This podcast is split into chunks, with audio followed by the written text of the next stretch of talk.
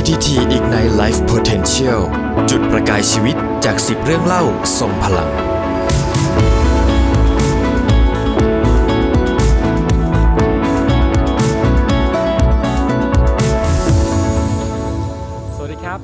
าระครบรอบ 45 ปีปตทนะครับ The Cloud กับปตทก็เลยร่วมกันทำพอดแคสต์รายการพิเศษครับผม ที่เราจะคัดสรรเอาเรื่องเล่าที่น่าสนใจนะครับ ตลอดระยะเวลา 45 ปีนี้มาทำเป็นรายการพอดแคสต์รายการนี้ครับผม ซึ่งหนึ่งในเรื่องเล่าที่เราจะหยิบมาคุยกันเนี่ยเป็นเรื่องที่ผมว่าหลาย ๆ คนน่าจะเซอร์ไพรส์มาก ๆ นะครับ ยุคหนึ่งเป็นยุคที่เราได้ยินเรื่องของว่าปตทเนี่ยเป็นพลังไทยเพื่อไทยทำเรื่องพลังงานเป็นหลัก แต่ว่าวันนี้ปตททำไกลกว่าพลังงาน แล้วก็ทำไกลกว่านั้นเยอะมากๆ เป็นสิ่งที่เราอาจจะสงสัยว่าฮะปตททำสิ่งนี้ด้วยเหรอนะครับผมแล้วก็คนที่จะมาเล่าเรื่องนี้ให้เราฟังนะครับผมก็คือผู้ที่ดูแลเรื่องนี้โดยตรงเลยครับผมดรบุรนินร์รัตนสมบัติ ประธานเจ้าหน้าที่ปฏิบัติการกลุ่มธุรกิจใหม่และโครงสร้างพื้นฐานปตท สวัสดีครับ พี่บูครับ สวัสดีครับ สวัสดีครับคุณก้องครับ เซอร์ไพรส์มากนะฮะที่วันหนึ่งทราบว่าปตททำสิ่งที่ไม่ใช่พลังงานด้วยนะฮะอะไรทำให้ปตทหันกลับมาทำสิ่งที่ไม่ใช่พลังพลังงานด้วยครับ ต้องบอกแบบนี้นะครับว่าถ้าพูดถึงปตทใน 45 ปีเนี่ยก็ถือเป็นองค์กรที่มีการเปลี่ยนแปลงมาโดยตลอดครับนะครับจากเดิมเราทำ oil and gas นะครับอยู่ดีๆ แล้วก็มาทำปิโตรเคมีครับนะครับจากปิโตรเคมีก็ต่อมาถึงเรื่องของ energy ครับนะครับวันนี้ก็เป็นอีกครั้งหนึ่งที่เราคงจะต้องทำอะไรที่มากกว่า energy นะครับก็เป็นที่มาของการที่เราเปลี่ยนวิสัยทัศน์เป็น future energy and beyond ครับห้าคือเป็น powering life with future energy and beyond ใช่ครับครับผม ซึ่งทีนี้อะถ้าเราจะพูดถึงสิ่งที่เซอร์ไพรส์ที่สุดที่คนนึกไม่ถึงว่าปตททำสิ่งนี้ด้วย คือกลุ่มแรกคือกลุ่มอะไรฮะ ก็ถ้าพูดถึงนะครับว่าสิ่งที่นอกเหนือจากธุรกิจที่ไม่ใช่พลังงานเลยก็คือการที่เราเข้าไปสู่ในธุรกิจไลฟ์ไซแอนก็คือวิทยาศาสตร์เพื่อชีวิตนะครับ ก็ถือเป็นอีกอันหนึ่งซึ่ง ฉีกแนวนะครับต้องบอกว่าฉีกแนวไปเลย เพราะว่าต้องบอกแบบนี้ว่าเราอยู่ใน sector ที่เป็น oil and gas เป็น energy มาโดยตลอดครับแต่เรามองเห็นว่าประเทศไทยเราเองเนี่ยกำลังเข้าสู่สังคมสูงวัยอ่านะครับ ฉะนั้นก็คือว่าการเตรียมพร้อมที่ดีที่สุดก็คือการที่เราคงลงทุนทางด้าน life science ซึ่งจะมีทั้งในเรื่องของการ ป้องกันไม่ให้เจ็บป่วย แล้วก็ถ้าเจ็บป่วยก็จะมีการรักษาอย่างถูกวิธี แล้วก็ประหยัดค่าใช้จ่ายครับอืมซึ่งนี่ก็เป็นหนึ่งใน S curve ใหม่ของประเทศไทยด้วยนะฮะใช่ครับที่รัฐบาลได้วางเอาไว้แล้วปตทก็จิ้มสิ่งนี้มาแล้วเอาละจะทำเรื่อง life and science นะฮะมีทีนี้จะกะคือมันก็กว้างมากๆนะฮะที่มีสิ่งให้ให้เข้าไปเล่นได้เยอะมากปตททำอะไรบ้างครับในหมวดนี้ ต้องบอกแบบนี้นะครับ เพราะด้วยความที่มันมันกว้างนะครับเราก็ต้องทำสโคปของเราให้มีความชัดเจนครับนะครับเราก็มองว่า วิธีการนี้ก็คือเวลาเราเข้าพูดถึงสังคมสูงวัยครับสิ่งที่เราจะเจอก็คือว่าเดี๋ยวมันจะมีโรคที่เป็นโรคไม่ติดต่อเรื้อรังนะครับ เช่นโรคอัลไซเมอร์หรือโรคมะเร็ง หรือโรคหัวใจโรคครัคบวามดันโรคเบาหวานอะไรต่างๆ เราก็เลยมองว่ากระบวนการต่างๆ ที่เราจะคิดเนี่ยมันควรจะไปตอบโจทย์ในเรื่องของการป้องกันโรคพวกนี้นะครับ แล้วก็ถ้าเกิดว่า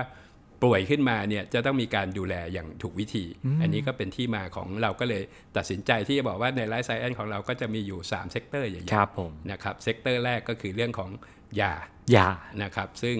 ยาเนี่ยก็จะมีทั้งยาเคมี แล้วก็ยาชีววัตถุอ่าซึ่งยาชีววัตถุก็จะเป็นยาที่มีนวัตกรรม แล้วก็ใช้ในลักษณะของการมุ่งเป้าครับนะครับก็รักษาเฉพาะจุดนะคครัรับบอันที่สองก็คือในเรื่องของ เรื่อง medical technology นะครับ การตรวจวินิจฉัยโรค การ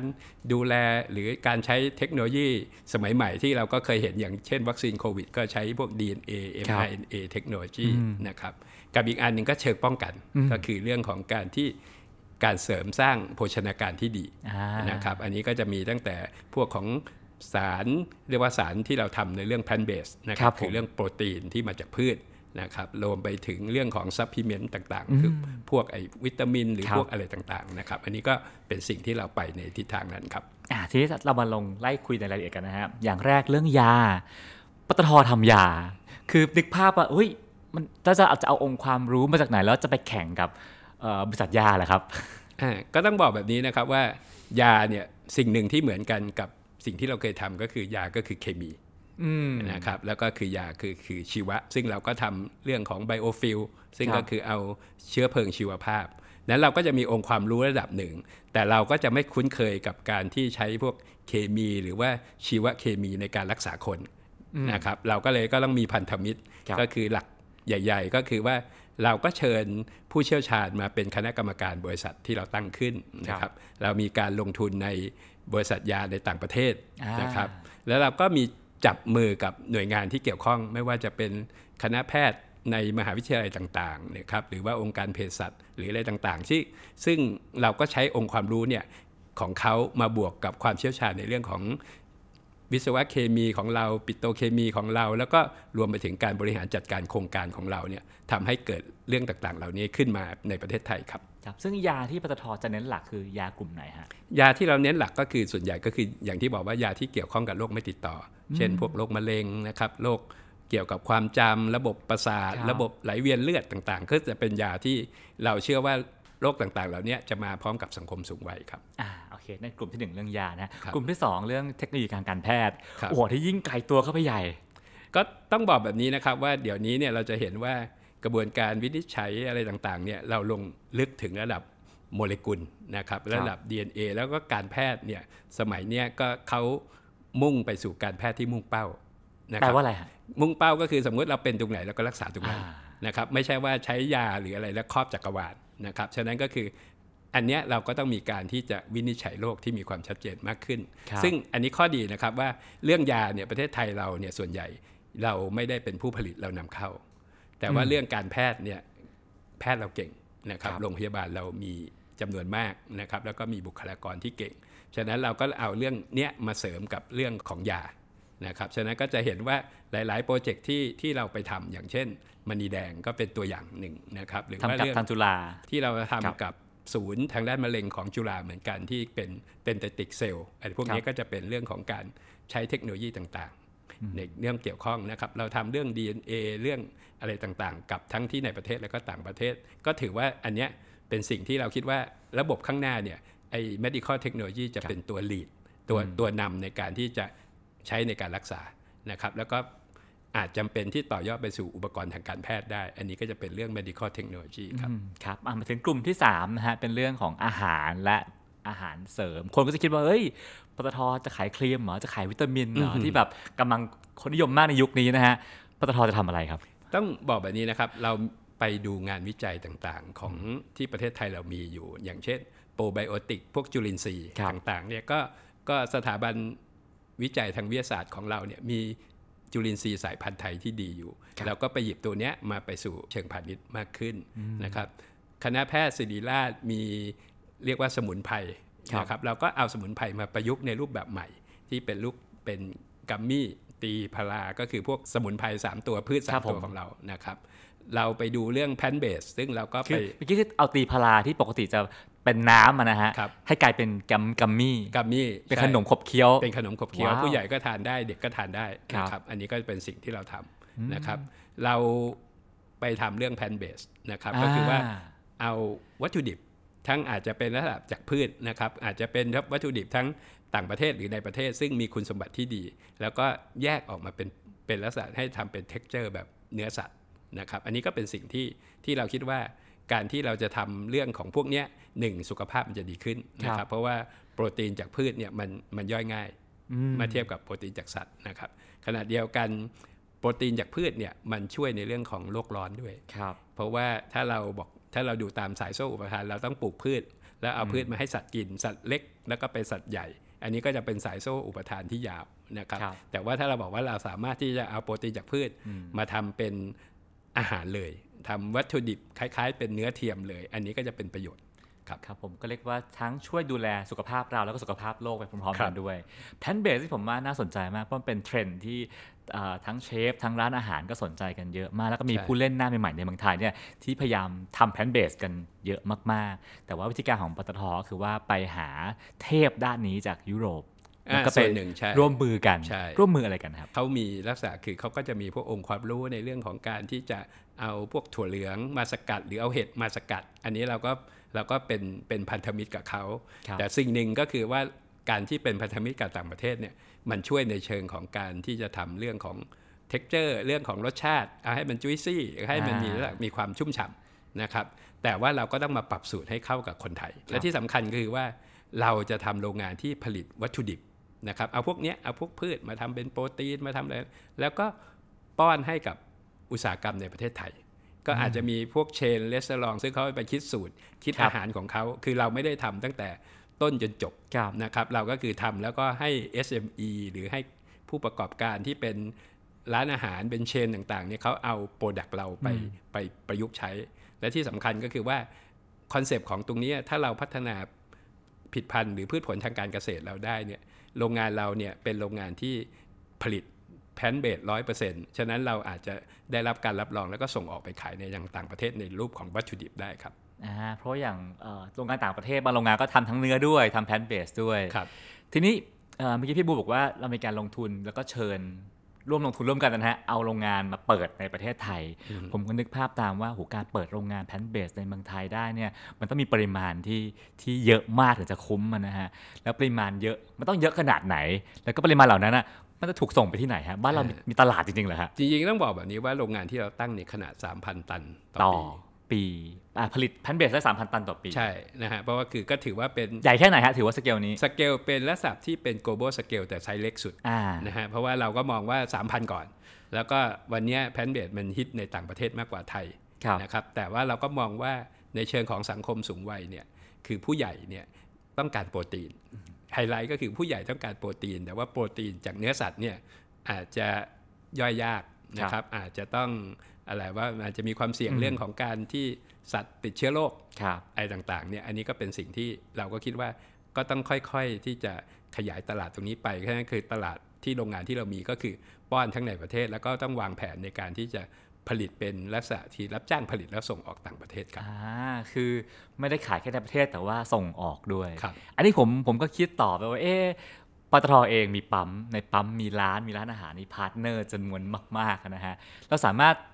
มีแผนหรือเปล่าครับว่าจะเอาเอ๊ะ plant-based เนี่ยมาอยู่ในปั๊มอยู่ในร้านของปตทคงคิดว่าคงมีแนวโน้มนะครับ เพราะว่าอย่างที่บอกว่าปตทเองก็เราก็จะมีสถานีบริการมีที่ chain ที่เป็นร้านอาหารของ OR ก็ครับเยอะนะครับ อย่างน้อยเราก็คง supply วัตถุดิบแล้วก็พัฒนา product ร่วมกัน อันนี้น่าสนใจมากนะเพราะว่า plant-based จะหาทานก็ต้องเป็นแค่บางร้านเท่านั้นใช่แต่เนี้ยในปั๊มปตททุกปั๊มในอนาคตอาจจะมี plant-based ให้เลือกทานได้ อย่างน้อยต้องมีกะเพรา plant-based อ่าอ่าเพราะว่าข้าวผัดกะเพราเนี่ยคนกินได้นะครับ หรือว่าขนมจีนอ่าแทนที่จะบอกว่าลูกชิ้นปลาก็เป็นลูกชิ้น plant-based อันเนี้ยผมว่าคือเป็นสิ่งที่ นอกเหนือจากการที่เราจะต้องลงสร้างโรงงานแล้วเนี่ยเราต้องเตรียมที่จะทำในการที่จะต้องบอกว่าต้องมีหลักมีหลักสูตรที่อาจต้องเชิญเชฟมา แล้วก็สอนให้ผู้ประกอบการและสร้างผู้ประกอบการใหม่ในการที่เอา plant-based มาเป็นวัตถุดิบ ผมก็จะมีความเชื่อนะครับว่าการที่เราทำเป็นวัตถุดิบเนี่ยแล้วให้คนไปปรุงรสต่ออันนี้จะเป็นประโยชน์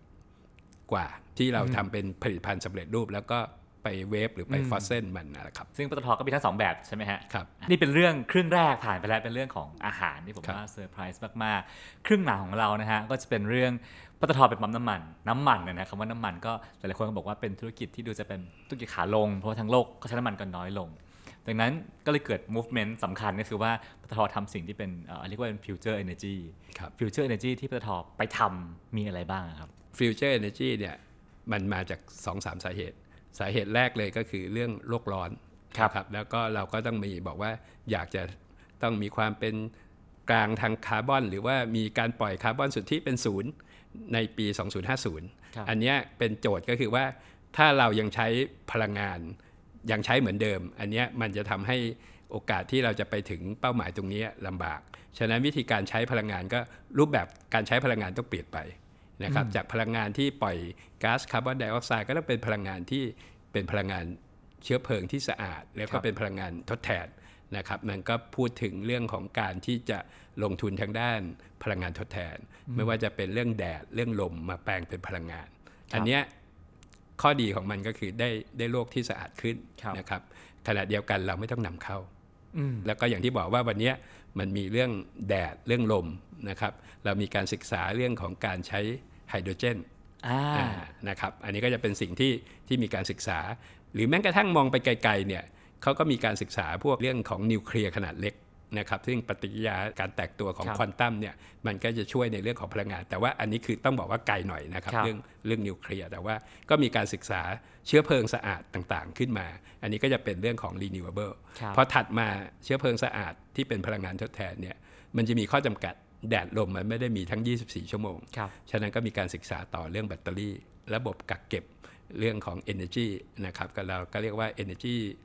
storage system นะคครัรับบอันนี้ก็จะเป็นสิ่งที่สิ่งที่เราทำตามมาในเรื่องของของ future energy นะครับแล้วแบตเตอรี่ที่ทำได้เนี่ยส่วนหนึ่งก็เป็นระบบที่เราเรียกว่า N เป็น energy storage แต่อีกส่วนหนึ่งเราสามารถใส่กับยานยนต์ไฟฟ้า ยานยนต์ที่เราเห็นที่แทนที่จะใช้น้ำมันเป็นเครื่องยนต์สันดาปภายในเนี่ยก็ใส่เป็นในเรื่องของใช้แบตเตอรี่แทนก็เป็นรถไฟฟ้า ก็มีการที่เราก็ไปลงทุนสร้างโรงงานผลิตรถยนต์นะครับ แล้วก็จับมือกับทางบริษัทที่ไต้หวันครับนะครับ Falcon ฟ็อกคอนนะครับที่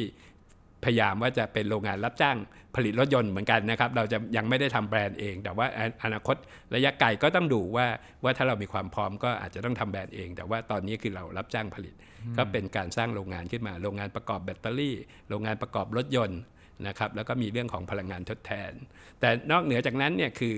ยังไม่จบแค่นี้นะครับ เพราะว่าจะทำให้ถึง Net Zero ได้ต้องมีการประหยัดพลังงาน เราก็มีการที่ลงทุนทางด้าน AI Robotic เพื่อจะทำให้ใช้ในเรื่องของ Energy Management System ก็คือเรื่องของการบริหารจัดการโครงข่ายพลังงานทั้งหมด เพื่อให้มันมีประสิทธิภาพสูงขึ้นเมื่อกี้สนใจหลายเรื่องเลยฮะ ผมว่าเรื่องพลังงานจากแสงอาทิตย์ หรือว่าจากลมเราอาจจะพอนึกกันออกว่าครับคงทำเป็นสเกลอะใช้เองก็ได้ หรือจะทำเป็นโรงงานไฟฟ้าก็พอจะได้ แต่ว่าไฮโดรเจนเนี่ยคือตั้งใจจะทำเป็นโรงงานไฟฟ้าพลังงานไฮโดรเจนเลยใช่ไหมครับไฮโดรเจนเนี่ยจริงมันมีทั้ง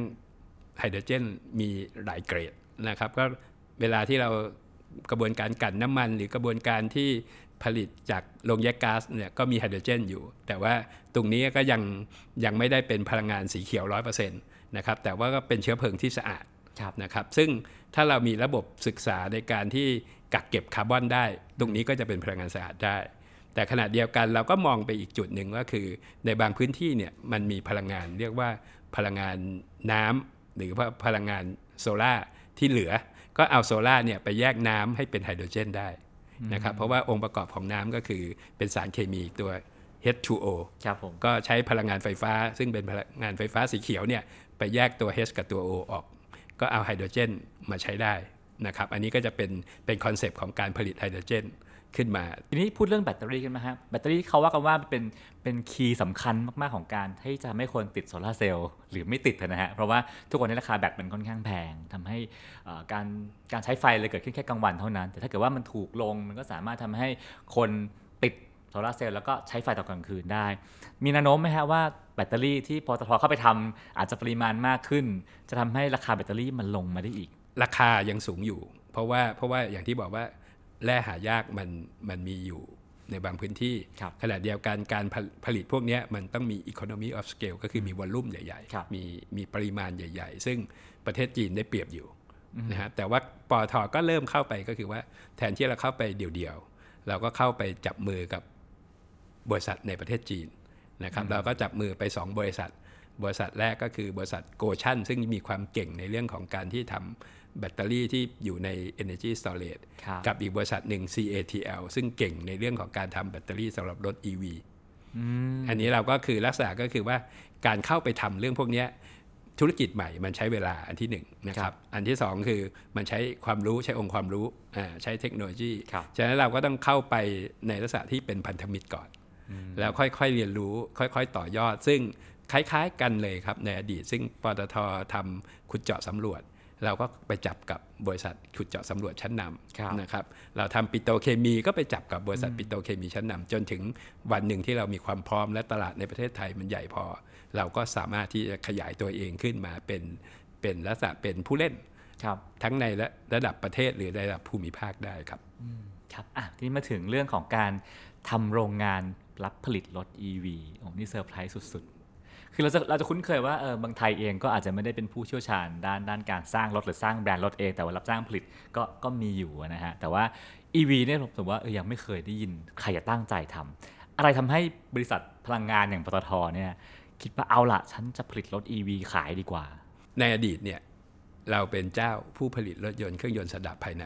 ก็มีนักลงทุนต่างประเทศย้ายฐานมามาใช้ที่ประเทศไทยเป็นฐานในการประกอบรถยนต์ครับนะครับ ก็ ในส่วนของ EV เนี่ยถ้าย้อนไป 3 ปีที่แล้วเนี่ยไม่มีใครอยากจะลงทุน EV ในประเทศไทยเห็นว่าโรงงานผลิต EV ในไทย ใช่ใช่นะครับเพราะว่าคือว่าเขาก็มองว่าหนึ่งมันยังมันยังลำบากอยู่วอลลุ่มน้อยครับปริมาณน้อยสองเรื่องของราคาเรื่องเทคโนโลยีมันยังไม่มีเสถียรภาพพอครับพอถึงจุดจุดหนึ่งเนี่ยรัฐบาลก็มีนโยบายเราเรียกว่า 30ทับ30 ก็คือการที่จะให้ผู้ผลิต รถในประเทศเนี่ยในปี 2030เนี่ย30%เป็นรถ EV อ่าทั้งการใช้และการผลิตครับผมอันโทษเนี้ยนะตอนนี้ปัจจุบันได้กี่เปอร์เซ็นต์แล้วครับ ปัจจุบันยังถือว่าน้อยมาก แต่ว่าโตขึ้นเยอะนะครับก็ถึงสามเปอร์เซ็นต์ห้าเปอร์เซ็นต์ไหมฮะปัจจุบัน เข้าใจว่าปีปีหนึ่งเนี่ยเรามีการผลิตรถยนต์อยู่ 2 ล้านล้านคันนะครับรถ EV เองเนี่ยวันเนี้ยปีเนี้ยเป็นปีที่ก้าวกระโดด คือครึ่งปีแรกเนี่ยมีการจดทะเบียนแล้วประมาณ 30,000 กว่าคัน ก็ ทั้งปีก็น่าจะขึ้น 60,000ถึง70,000 คัน เทียบกับเมื่อเราใช้อยู่ประมาณ 800,000 คันเนี่ยก็ประมาณสัก 80,000 กับ 800,000 ก็คือ 10%อืมนะครับแต่ว่าถือว่าเยอะมาก เพราะย้อนไป2อสปีที่แล้วเนี่ยมันระดับพันคันนะครับแล้วก็เป็นรถนำเข้าทั้งหมด แล้วก็มีการประกาศของนักลงทุน ก็ต้องบอกว่าก่อนหน้านั้นไม่มีใครประกาศก็เป็นที่มาว่าปอทประกาศก่อนนะครับจนประกาศแล้วเนี่ยวันเนี้ยจะสังเกตว่ามีโรงงาน หลาย ๆ ค่ายเริ่มขยับขยายโดยเฉพาะค่ายจากประเทศจีนนะครับแต่เราก็มองว่าในอนาคตเนี่ยถ้า EV หรือแบตเตอรี่มีราคาถูกลง แล้วก็ EV มีการใช้อย่างกว้างขวางขึ้นเนี่ยมันก็จะทำให้รถยนต์เนี่ยมันจะเปลี่ยนจากเครื่องยนต์สดับภายในเป็นรถ EV นะครับซึ่งประเทศจีนเปลี่ยนก่อนเขาก็เลยมีความได้เปรียบครับตอนนี้ก็เรารอดูว่ายุโรปหรือค่ายญี่ปุ่นจะต้องขยับตามนะคครัรับบอันนี้เป็นโจทย์นะครับ แล้วเราจะได้เห็นวันหนึ่งที่ทำรถยนต์แบรนด์ของตัวเองไหมครับ คงต้องใช้เวลา แต่ว่าในหลักการการที่เรารับจ้างผลิตเนี่ยมันจะทำให้เรามีความเข้าใจในธุรกิจนี้มากขึ้น แต่ว่าการจะออกแบบหรือการทำแบรนด์รถยนต์ตัวเองเนี่ยมันจะใช้องค์ประกอบของการตลาดพอสมควรนะครับ เพราะว่าถ้าบอกว่าบริษัทไหนสามารถผลิตหรือว่าสร้างแบรนด์รถยนต์เองได้ นั่นหมายถึงว่าบริษัทนั้นเนี่ยมีความสามารถทางด้านการตลาดสูง เพราะว่ารถยนต์เนี่ยคือการวาง positioning เนี่ยถือว่าเป็นเรื่องสำคัญครับครับผมอะทีนี้อาพอยุคที่ที่คนใช้ EV กันมากขึ้นนะฮะปั๊มน้ำมันต้องเปลี่ยนบทบาทไปเนาะคือคนอาจจะไม่ได้เติมน้ำมันอีกแล้วเพราะว่าใช้น้ำมันน้อยลง ปั๊มปตทในอนาคตจะมีการปรับเปลี่ยนเพื่อรองรับสิ่งนี้ไหมครับปตทเนี่ยถ้าพูดถึงในธุรกิจค้าปลีกธุรกิจรีเทลเนี่ยเราเปลี่ยนก่อนคนอื่นนะครับ จนในอดีตต้องบอกว่าเราไม่ได้เป็นเบอร์หนึ่งครับเราเป็นเบอร์สี่เบอร์ห้านะครับแล้วเราขายน้ำมันอย่างเดียว จนวันหนึ่งที่เราลุกขึ้นมาปรับปั๊มให้สวยขึ้น มีสวนมากขึ้น มีร้านอเมซอนมีร้าน convenience store ขึ้นมา อันนี้ก็เป็นที่มาว่าเราก็เริ่มขยับไปสู่non-oil มากขึ้นอืมนะครับจนวันนี้เนี่ยผมว่าถ้าเข้าปั๊มปตทตัวใหม่ ๆ เนี่ย บางทีเราอาจจะจะงงก็ได้ว่านี่มันเดินห้างหรือว่ามันเดินปั๊มนะครับ จะเห็นได้ว่าเริ่มมีหลาย ๆที่นะครับ แล้วก็ติดจุด charger อ่าเข้าไปจะเริ่มเห็นนะครับ และที่สำคัญก็เราพยายามทำให้มีทั้งออนไลน์และออฟไลน์ คือใช้ปั๊มเป็นจุดที่รับ pick up ของก็ได้ ส่งของก็ได้นะครับ แล้วเห็นว่าบางที่เนี่ยเริ่มเห็นโชว์รูมรถ EV ไปอยู่ในปั๊มแล้วนะครับ และเดี๋ยวจะเห็นที่สลับเปลี่ยนแบตเตอรี่มอเตอร์ไซค์ไปอยู่ในปั๊ม ก็จะสังเกตว่าก็ไม่วันต่อไปเราก็คงไม่ต้องเดินห้างก็ได้ เราก็ครับเข้าไปที่สถานีบริการ แล้วก็มีจุดที่เรียกว่าเป็น องค์ประกอบของธุรกิจใหม่ที่อยู่ในปั๊มครับพอพูดถึงคำว่าธุรกิจใหม่อะผมเชื่อว่าหลาย ๆ องค์กรก็มีหน่วยงานนี้ที่ต้องทำอยู่เสมอ ๆ นะฮะแล้วการมองธุรกิจใหม่ของปตทเนี่ยต่างจากที่บริษัทบริษัทอื่น ๆ มองไหมครับ คือเวลาเราพูดถึงธุรกิจใหม่ ในโจทย์ของประเทศไทยเนี่ยหรือว่าโจทย์ของปตทเองเนี่ยสิ่งที่เราพยายามหาก็คือ เราหา new growth นะครับคือการเติบโตใหม่ขณะเดียวกันการเติบโตใหม่ก็ควรจะเป็นการเติบโตที่ เรียกว่าเป็นการเติบโตสีเขียวครับนะครับและการเติบโตสีเขียวเนี่ยสิ่งที่เรามองก็คือว่าการการเติบโตเนี่ยมันต้องอยู่ยาวนะครับถ้าเกิดว่าเราทำบางธุรกิจที่เป็นแฟชั่น มันอาจจะเติบโตไม่นานนะครับแต่ว่าถ้าเรามองธุรกิจที่มันเป็นเทรนด์มันธุรกิจที่อุตสาหกรรมกำลังจะเปลี่ยนเนี่ยเราเรียกว่าเป็นการปฏิวัติอุตสาหกรรม ฉะนั้นก็คือว่าการเติบโตใหม่ของของปตทเนี่ยหนึ่งมันสอดคล้องกับการเติบโตของประเทศนะครับสองมันสอดคล้องกับเทรนด์และก็สอดคล้องกับการปฏิวัติอุตสาหกรรม ซึ่งมันจะทำให้พฤติกรรมของผู้บริโภคเปลี่ยน แล้วก็จะทำให้ธุรกิจที่เราเข้าไปใหม่เนี่ยมันจะเป็นธุรกิจที่เป็นอนาคต แล้วก็จะอยู่ในลักษณะว่าเป็นอยู่กับมันเนี่ยนานพอสมควรนะครับอย่างเช่นวันเนี้ยเดิมที่เราทำน้ำมันครับแล้วไปทำก๊าซธรรมชาติ วันนี้ก๊าซธรรมชาติก็ยังอยู่ เราไปทำปิโตรเคมีปิโตรเคมีก็ยังอยู่ดังนั้นเวลาเราไปทำธุรกิจใหม่ ถ้าเราเกี่ยวข้องกับ life scienceเราเกี่ยวข้องกับ EV หรือ Renewable มองไป 10 ปี 20 ปีข้างหน้า ธุรกิจนี้ก็ยังอยู่ อันนี้ก็เป็นสิ่งที่เวลาเราทำก็คือเราไม่ได้แค่แค่แค่แฟชั่นครับแต่ความยากของธุรกิจใหม่ก็คือว่า 1. ในอนาคตมันเป็นเรื่องที่ต้องใช้เทคโนโลยีมากขึ้นครับฉะนั้นการที่จะไปสู่เทคโนโลยีมากขึ้นเนี่ยแล้วมันเป็น เป็นธุรกิจที่เราไม่ได้มีฐานเดิมอยู่เนี่ยครับเราต้องบิวคน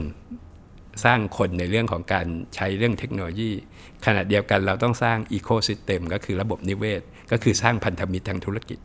อันนี้คือเป็นโจทย์ที่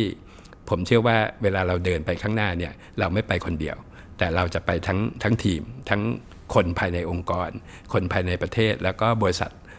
ภายในประเทศแล้วก็ต่างประเทศที่ร่วมกัน เพราะว่าเราทำเนี่ยเราไม่ได้แค่ ต้องการแค่การเป็นการเติบโตใหม่นะแต่เราต้องในเรื่องของการเติบโตใหม่ที่ยั่งยืน อันนี้เป็นโจทย์ที่เราคิดว่าเป็นสิ่งที่สำคัญ และผมเชื่อว่าปตทใน 45 ปีนะครับตั้งแต่อดีตจนถึงปัจจุบันเนี่ยผมเชื่อว่าเราทำเรื่องพวกนี้มาโดยตลอด